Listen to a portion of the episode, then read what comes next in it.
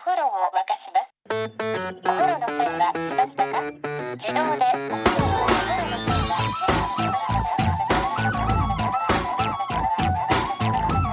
Hello and welcome to another episode of No Such Thing as a Fish, a weekly podcast coming to you from the QI offices in Covent Garden. My name is Dan Schreiber and I'm sitting here with James Harkin, Anna Ptaszynski, and Andy Murray. And once again, we have gathered around the microphones with our four favorite facts from the last seven days, and in no particular order, here we go.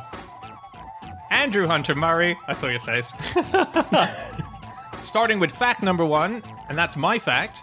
My fact this week is that scientists have finally worked out why the four of us and all humans are not constantly leaking. They started with the four of us, didn't they? We were the guinea pigs. And they yeah. extrapolated. Yes, exactly. No, this is this is we've just worked out. Actually, I say just. Actually, I read and today. also, I think Andy, you are leaking, are you? Oh, sorry. Yeah, hang on.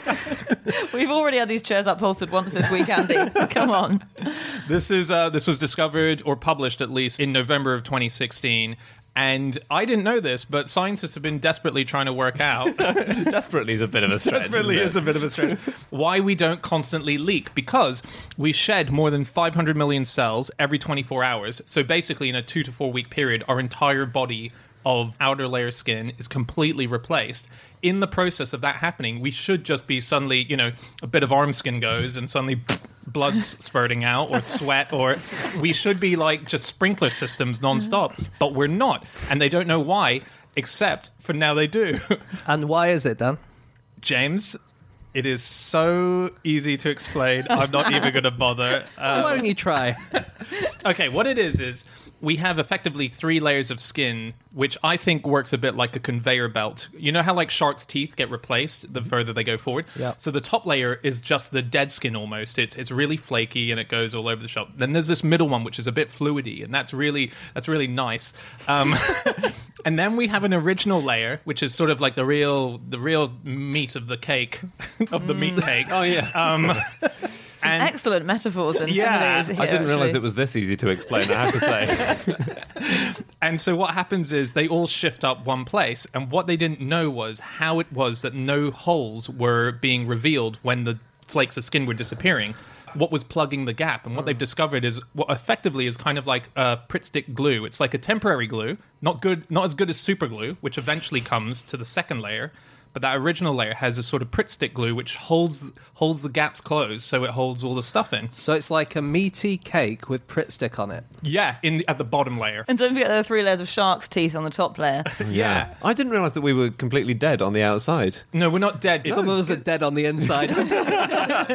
No, it's the, the very outermost layer of skin cells are, are dead. I Yeah, think. we're just we're we're wearing death. what are you wearing today? Just death. That's the, the worst bits of me. That is weird, isn't it? 'Cause Yeah. the cells are there and they're full of um, keratin, which is also in your, you know, your fingernails and your, your hair and things. But none of the cell machinery is in that outermost layer. Yeah, that is, It's is bizarre. interesting. Yeah. And so this study has found the structure of that second layer.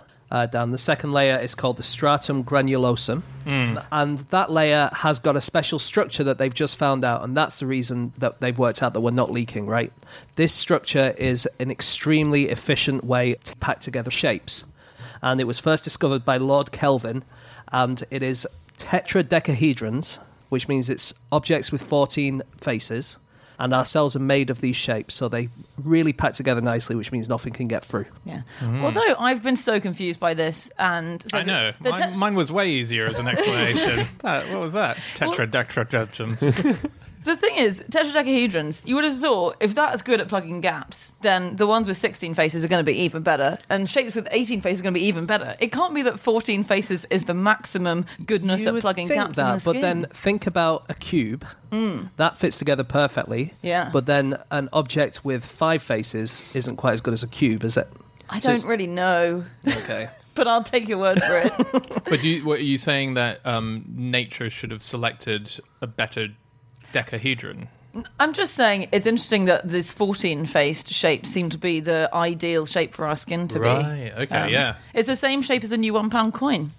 Is it now? So, Yeah. in a, in extremis, could you plug a gap or a wound in your skin with a one pound coin? Yes. But hang on, no, is it the same shape as that? I thought it's a 3D. It would be if it was a 3D. Um, It's the same shape as that because the, the new one pound coin has 12 sides around the edge and then it has two sides on front and back. Doesn't mean it's And- the same shape. It's does not it? exactly that it's got the same number of faces. yes, yeah, because it's more like a like a Rubik's cube, but with more faces. It's more equilateral, I think, the one in the skin compared to the pound coin. But basically, as you say, Andy, if, when I seriously wound you later, you can shove a one pound coin in there and see how much good it does.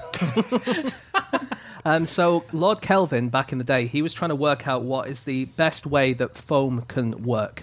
So if you have a load of bubbles, what's the absolute most efficient way that they can pack together? Yeah. And he came up with this particular shape. And then it's only recently that we found out it's in the human body. That's amazing. That's really cool. Why was there a problem in the 19th century with foam being inefficiently packed? Well, no.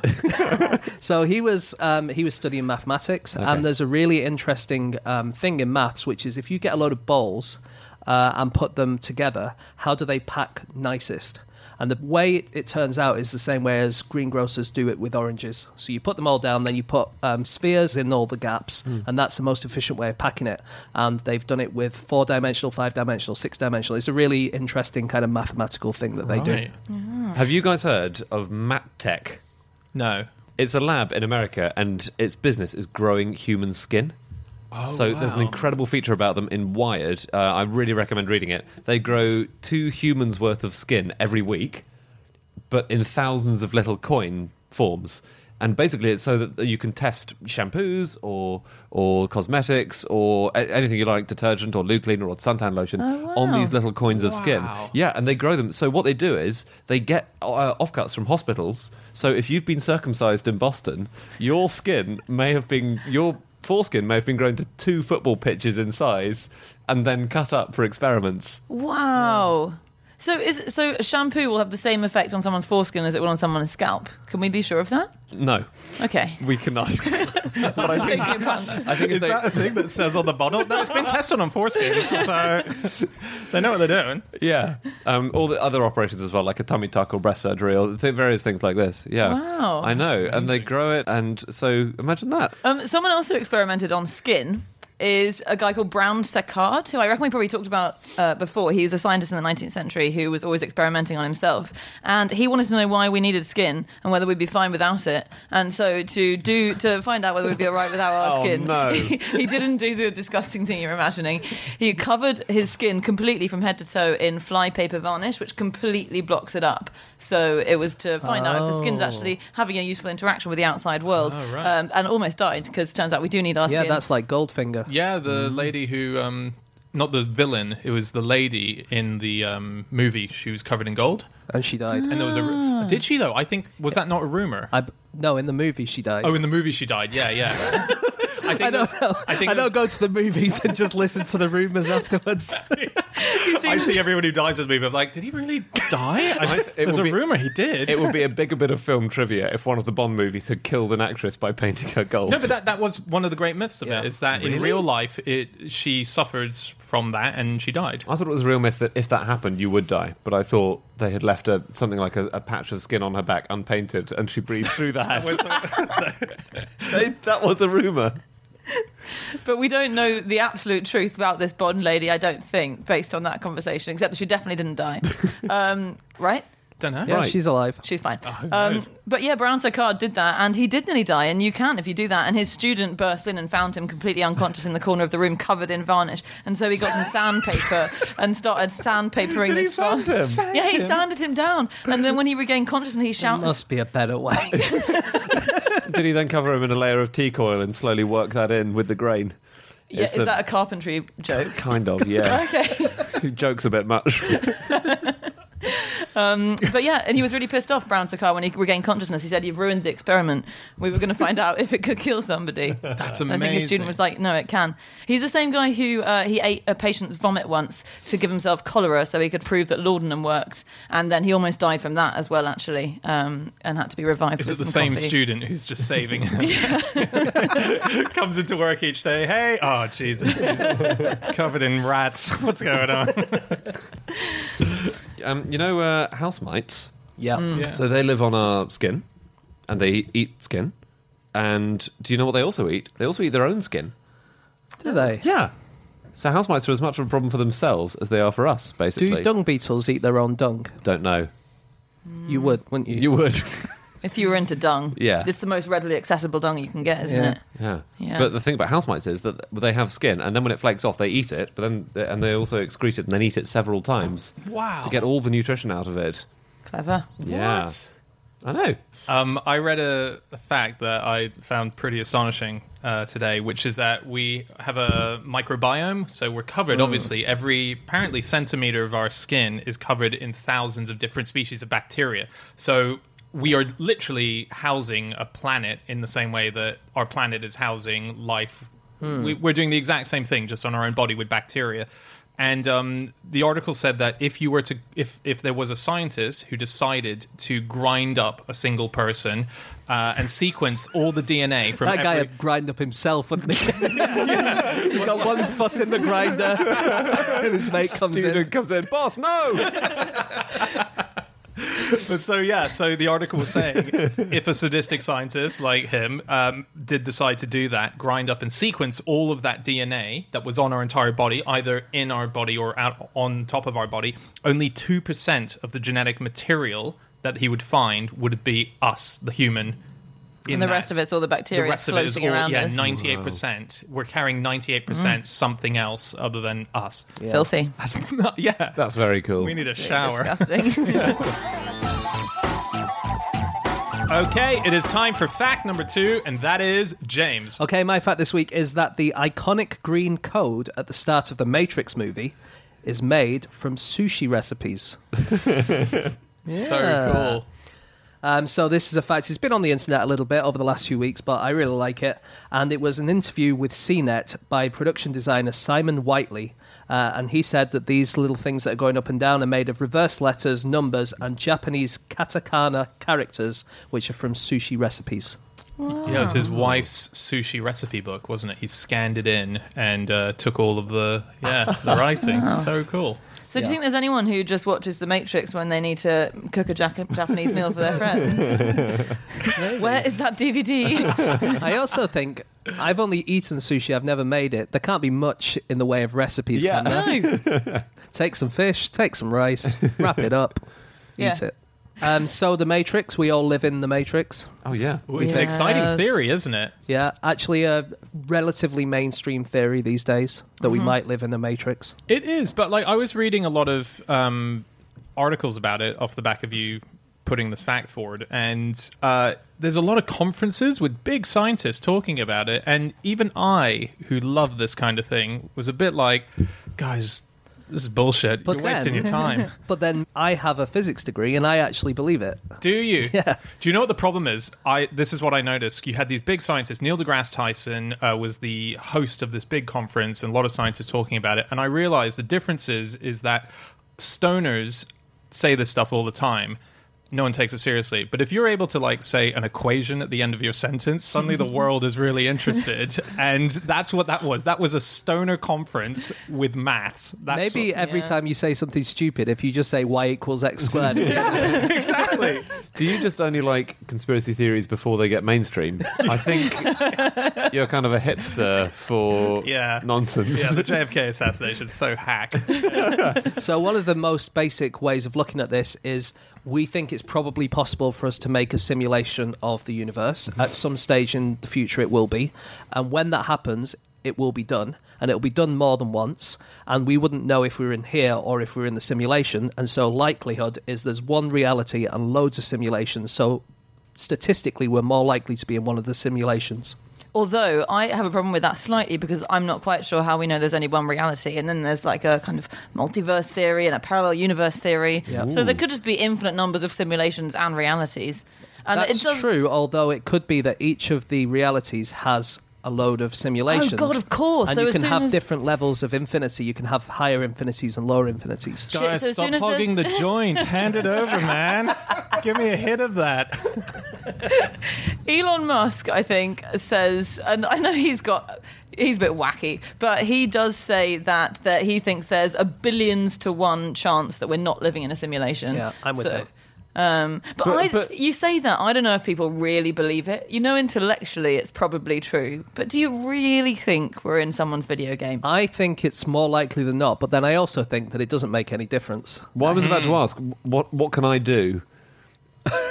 if we're in a simulation, what what am I to do about it? You can hire in Silicon Valley two tech billionaires who have rena- remained anonymous have hired a bunch of scientists to try and work on breaking out of the simulation. Oh, it good. must be Musk, right? It must be him who's one of them. They've remained Really? anonymous, so I don't want to spread rumors about it- who have, it might have be. people been given money to try and break us out of the Yeah. simulation that we're in? That was a that was two sentences, I think, in a New Yorker article, right? Yeah. And no one has followed up on who these people are, but it sounds like It's, it's, true. Good job, though, isn't it? What a job! Being Yeah. a scientist, just Sorry, yeah, still nothing, but we'll need another grant, I'm afraid.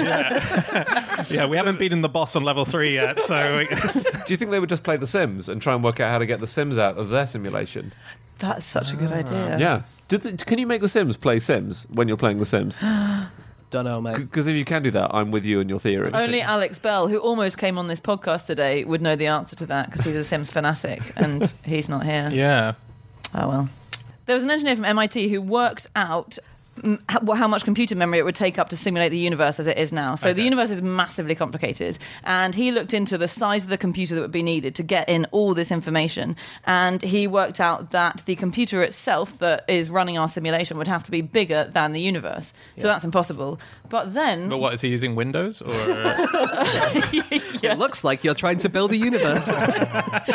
then he upgraded his system, and it turns out it's fine. Um, because you would just put on that little star screensaver with the stars, wouldn't you? Yeah. That's basically good enough for a first stab. See, I think a lot of people think that's not good enough, and that there's more to the universe. God, maybe that. we're not even the computer game. Maybe we're the screensaver. How embarrassing! The point is, we don't require much computer memory because uh, it's not like there's an entire universe that's been simulated. They've only simulated the bits that we're uh, clever enough to spot. So we're too stupid to see all the massive gaps in this computer system. So it's like every time we study the movement of stars or something, then in this computer simulation they go, okay, the humans are looking at it now. We better provide some information for them here. But the rest of the time, they don't have that information there, and that saves on computer memory. And that's why there is a computer that's the right size to run this simulation that we're all in. and that's why in quantum physics, things only change when you actually observe them. Yes, because we're all in a computer. That's the thing. Like, does you don't see the. You know, I haven't played Sims, but presumably there are, there are people in it. Are there people in it? Yeah, yeah. You, build a family and they have jobs and But lives. so you don't see the family suddenly sitting around dinner going, "Do you think we're in a simulation?" Because if we are, the simulation has started to question Well, itself. there is a philosophy expansion pack of The Sims where they do do that. So it's really good. So one way you might be able to tell if you're in the Matrix is Yeah. if there's a glitch in the Matrix. This is a thing, isn't it? It's like a little meme. If you go onto Reddit, you can go onto reddit.com slash glitch in the Matrix and Oh, you can see examples of when people have Spotted that spotted glitch. it. Right. Um, so some of them, I only read the headlines because I read a few of the of the actual explanations. They were a bit boring, but someone said three eggs have disappeared in my fridge. Glitch in the Matrix, guys. The Matrix. Where is my sandwich? Glitch in the Matrix. I think I heard "Perfect" by Ed Sheeran in 2008 or 2009. Wow, Come on, guys! If that isn't evidence, I don't know what is. it's irrefutable. There's a famous one as well, which I was told about by our buddy Joel, um, who is one of the writers of the, those Ladybird books, and he's he's very much convinced that this is the glitch, and it's that there used to be a series of kids books, which I used to read as a kid, called the Berenstein. Uh, what's that? We've never heard that before. That's Oh, we got a bit close to reality, guys. glitch alert! Glitch alert! They're coming for We us. get Men in Black coming there. yeah, so um, the Berenstein Bears, uh, there, it was a series of kid books, and the the glitch is that everyone seems to remember that they're called the Berenstein Bears, but in fact they're called the Berenstain Bears. The authors were Berenstain, and genuinely, there's a whole thing on the internet of people talking about. I swear to God, I grew up on these books my whole childhood. It had an E, not an A, in Steen, not Stain. Really? And the glitches, the books have suddenly just all changed Oh, themselves to a different name. That's like Walker's crisps. Everyone thinks they remember Walker's cheese and onion crisps being the blue flavour or the whatever flavour they're not. Green. the green flavor. They are the blue flavour. Yeah, they are the blue flavor, and everyone thinks that they used to be the green flavor, and they never were. Mm. But that sounds like it's another glitch. Yeah. And it's like, what happened to my sandwich, guys? so many glitches. In The Matrix, the creators of it were quite keen that everyone who was involved uh, got to grips with the philosophy, weren't they? So it was the Wachowski brothers, who are in fact both the Wachowski sisters now. So it was the Wachowski brothers who wrote the screenplay for and directed The Matrix, and they are both transgender, and they Wow. are both now Lana and Lily Wachowski. Um, but they, uh, you know, cited as their influences for The Matrix, like Homer and Hitchcock and Dostoevsky, and this whole array of kind of different sources. So why Neo always goes, don't. You think it's the first part of the word Dostoevsky? No, that- Sorry, I just... wow. we're really on different planes, aren't we, Dan? Sorry. Um, anyway, during the filming of it, everyone who worked in it, all the actors were made to read three books. They were made to read three books of philosophy. So, Simulacra and Simulation by Jean Baudrillard, who's like a sociologist and philosopher. And then they were made to read Out of Control by an ex editor of Wired. And they were made to read Introducing Evolutionary Psychology. So, Wow. they had to really come to terms with the philosophy that they were exploring. yeah. That's interesting. That must have come in very handy during the massive gunfight scene in the lobby. um, so the Warner Brothers, they didn't trust the Wachowski brothers at first because the Wachowski brothers have very little experience making films, and this was a very big idea. So they told them they had to go away and direct another film first. Okay. They just said go away and make a different film, and if that one's a success, we'll let you make the Matrix. and what was the other one? They went and made a film called Bound, which is described by the New Yorker as a lesbian thriller with a happy ending. Oh. Which just doesn't sound very close to the Matrix. It doesn't seem like a perfect proof of concept. No, it's they've. You mean they've set them sort of a bad job interview there? Yeah, but it wa- it was a success, and then they said, "All right, you can go away and make the Matrix." And did they do a sort of classic happy ending, or did they misinterpret it as a massage Uh, happy ending? I haven't seen Bound. Just curious. if I was told to make a movie with a happy ending, you would do that. Would you though? You'd end so it up- doesn't fit in with the plot, but they told me to do it. Oh, every Disney film would end in a masturbation scene if Dan was there. well, we saved the day. I'm Just gonna have a quick massage. It's very weird that you hear happy ending and that's the first thing you assume. the Matrix would not have been made if you were the Wachowski brothers.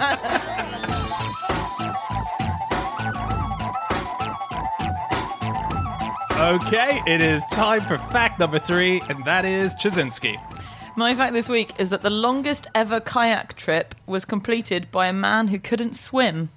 this was a really good article in Vanity Fair uh, over sometime in the last couple of weeks. It's about a guy called Oskar Speck, who's just this amazing guy. He was German, and in 1932, he climbed into a kayak. His business wasn't going very well. Like Germany was in, in the doldrums then uh, for because of the depression and because of the Versailles Treaty, combination of the two. And so he got in a kayak, thought, sod this, got onto the Danube, and he kayaked for 30,000 miles all the way to Australia, where he arrived in 1939. And when he arrived, And when he arrived, he was immediately put in prison because the World War II had started. and he was German. But he enjoyed it so much that he decided he was going to go to Australia. That was never the plan. So he would kayak, kayak during the day, and then he would dine in the evenings with ambassadors and, and the rich of every place that he was staying. In fact, he even, and this is maybe potentially why he was arrested when he got to Australia. dis- He was German, obviously, but at one point he met up with a Nazi officer who gave him money funding the next leg of his kayak trip, and he had a Nazi flag on the front of the kayak as he was going. they probably So- thought they were being invaded by the smallest ever German forces. you wait till the other guys get here. Um, yeah, he didn't think he was going to go to Australia, did No. he? His um, he had a vague goal of reaching Cyprus to work in the copper mines. Yeah, Yeah. that was his big dream, wasn't it? He wanted to work in a, in a mine. That was his. and he realised it. yeah. So he ended up, by kind of coincidence, I guess, uh, kind of north of Sydney in a big opal mining area, and he really did make his living from then on. With opal mining. So he had this fantasy about mining, and he was always sending random bits of rock home to his family and saying, "I think this is really precious," and they just go, "It's a lump of rock, mate. Keep kayaking." And but he really did make his fortune in opal mining, and he never went back home. I don't think, or he didn't go back home until 1970. Never saw his parents again. Yeah. Spent the rest of his days out in in Australia. Uh, well, seven of them were spent in a prison of war. He was. He was. We should add. Um, he stayed in Australia post-war, but for the entirety of World War II, he was uh, in jail. Yeah. So he was. He arrived, was arrested, and spent World War II. in Although he did escape twice. Did, Did he, he? Did he get recaptured because he insisted on going with his kayak? Just look for any waterways suitable for a kayak. He'll be on one of those. Um, well, he got uh, arrested in India uh, on the theory they believed that his kayak was also a submarine. really. Yeah, Yeah. And they thought they thought he was a spy, right? they thought he was a spy and that he was um, kind of scouting for the for the Nazis. Yeah, I've been um, canoeing or kayaking, and for a lot of the time, my kayak was a submarine. I had the problem where I went, um, I think it was kayaking with my wife, uh, both of us in the same kayak, um, but I sat at the back and she sat at the front, and I'm a lot heavier than she is, and so she was paddling in midair, and I was just sinking. So the one thing that I didn't read in all of this stuff about him is that he couldn't swim. Did that change at all when he was? No, he never learned to swim. He never learned to swim because I mean- there's huge stretches of Yeah. just ocean, like dangerous high wave ocean. well, there wasn't. I mean, there were stretches where he'd go for like 50 miles or whatever. But actually, if you look at the route, he did hug the coast as much as he could, as you would. Also, he didn't really reach Australia. He reached an island that the Australians had colonized, and and uh, it wasn't mainland. But it's still Oz. Australia, so- I would argue that you would have quite a journey to then get actually to the coast of Oz. He'd been all the way around Papua New Guinea as Yeah. well by that point, and dropped down. Yeah, he landed in Saibai, Oh, which was Australian. I'm territory. impressed. Like it's, Yeah. it's, it's I'd like to see you do it, Dan. I'm just saying. But it's interesting. The the non not being able to swim thing is extraordinary because as soon as you're even this far away in a pool from a ledge and you can't swim, that becomes dangerous. You know, Yeah. a kilometer is dangerous if you can't swim. yeah, it is mad. Yeah, He was probably a bit mad. I'm bigging him up here. yeah, I know. So Britain sells kayaks to the Inuits now. Really? Um, yes, because a school trip went there a few years ago with a few kayaks, and then by the end they didn't need the kayaks anymore. They were going home, and so they said to those guys, "Do you want these?" And they were like, "Oh yeah, we we ran out a few decades ago. We'll take some back." And then the company that makes them now sends a few over every year. That's very So- cool. That's very nice. Uh, Pope John Paul II loved kayaking. Did he? Yeah, he got he was in a race and he was winning it, and just before the finish line, he got a hole in his boat and he sunk. Just A holy boat. A Holy photo. That's so good. Okay, it is time for our final fact of the show, and that is Andy. My fact is that male butterflies use fake sperm to trick each other into thinking they're extra fertile. Hmm. Oh, I'm glad we've got a happy ending to this podcast. Um, 90% of butterfly sperm is fake. what? So what's it? What is it? Plaster of Paris? It's it's it's just filler. Polyfiller. It's not poly. It's it's completely bogus sperm. It's sperm lookalikes which have no nucleus. They carry no proper genetic information that can be passed on in a mating sense. Ninety percent. Wow. so phony. a sperm without a nucleus. Yeah. So it's just a it's a dummy. It's a dummy. But do they Yeah, do no. they know that? As in, The sperms are the. no, no. As The in, like the butterflies. Are they like, whoa, They I've don't got so have- much sperm, or we they're def- like, I'm going to manufacture my fake Dan, sperm. I don't think they even know they're butterflies. No. Uh, they don't know anything. The animals, okay? They don't know what they they're must doing. do. I think they know what they they do know what they're doing here because when they're mating, right? Male butterflies. This is a bit gross, but they use their penis to measure inside the female's how full she is, i.e., whether she's mated before. Mm-hmm. And it's like using the dipstick in a car's oil tank. Is the closest analogy? Yeah. okay. Yeah. They then decide how So much. sorry, do they pull it out and see where the line is? I don't know what they do, but they Okay.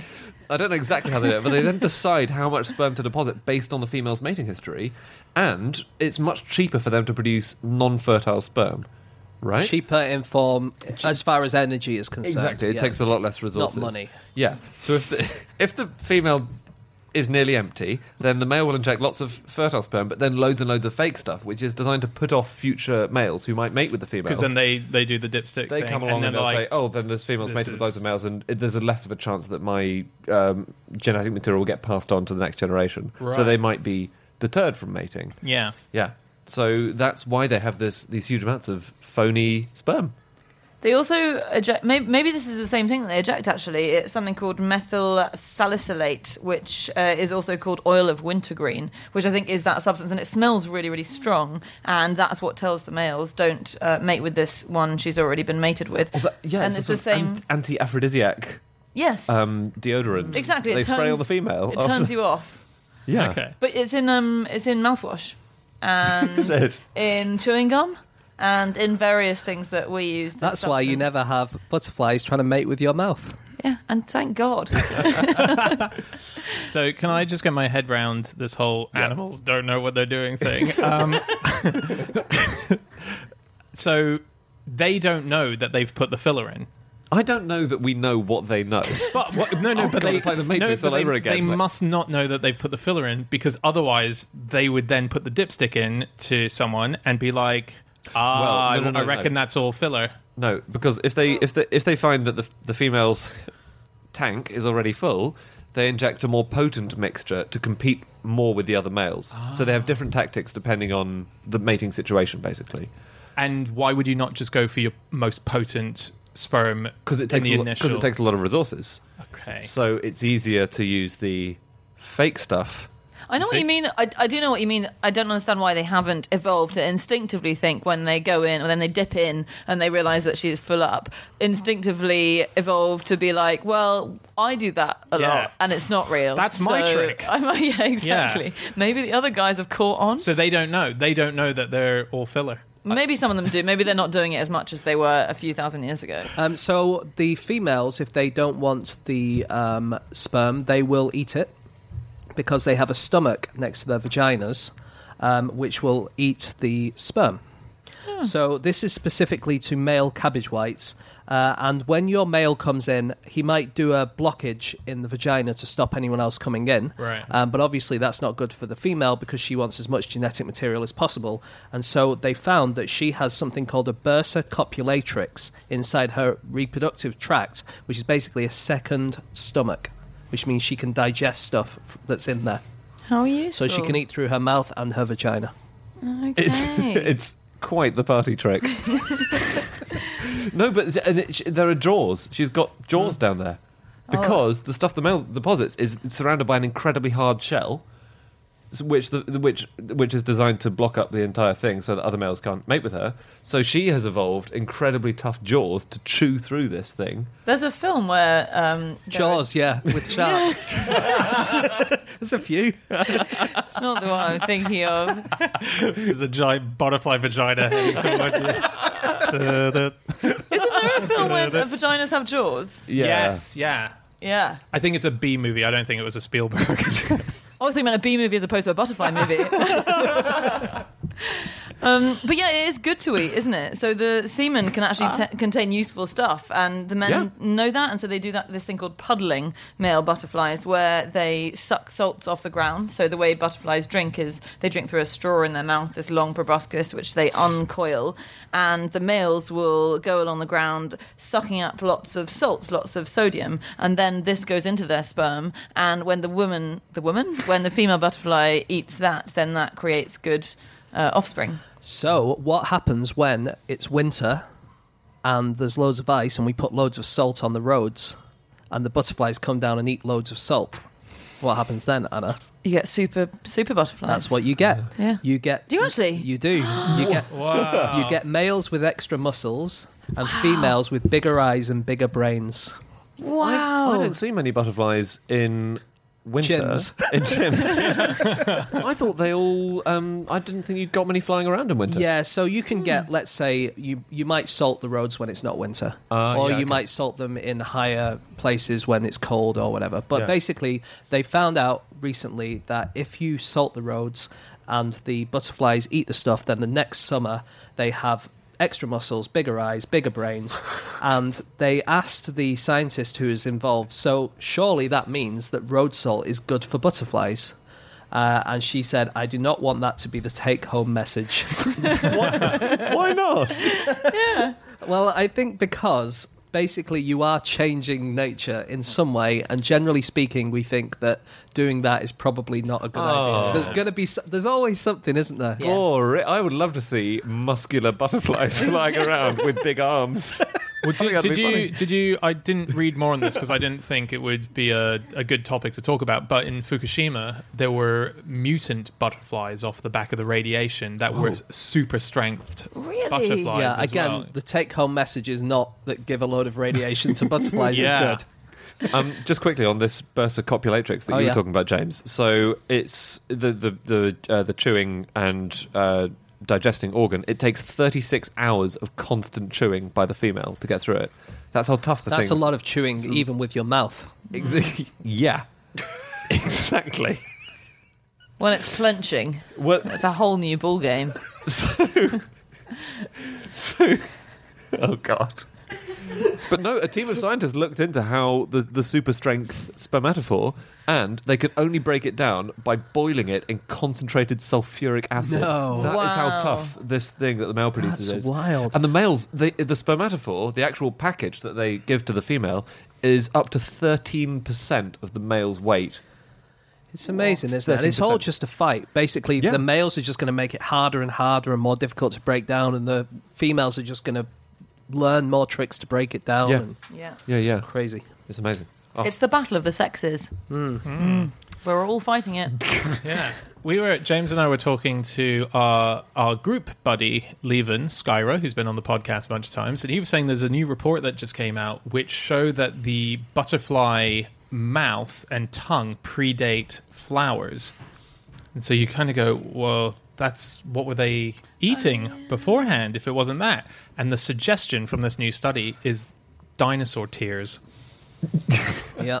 I mean, that's very cool. Isn't that amazing? To Yeah. di- so they dip into the. So they've got this proboscis that we think has evolved to go into flowers, but actually it's evolved to dip into the dinosaur's eye sockets? Yeah. No, no, yeah. I guess these sockets themselves. Yeah.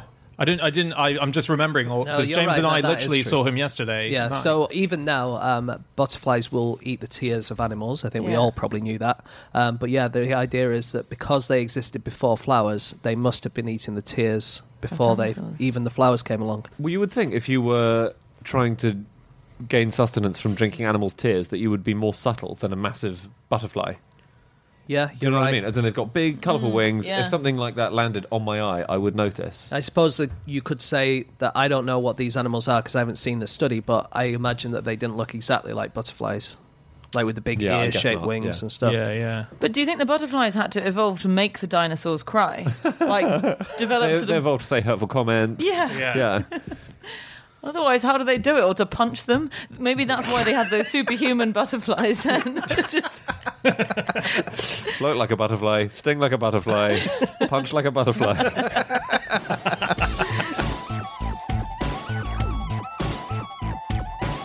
Okay, that is it. That is all of our facts. Thank you so much for listening. If you'd like to get in contact with any of us about the things that we have said over the course of this podcast, we can be found on our Twitter accounts.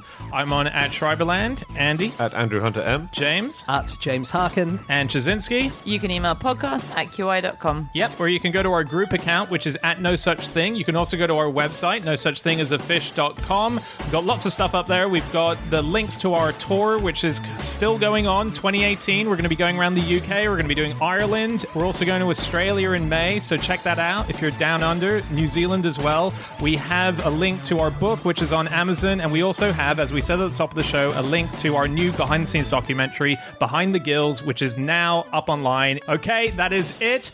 Andy, time for my massage, and uh, we'll see you all next week. Goodbye.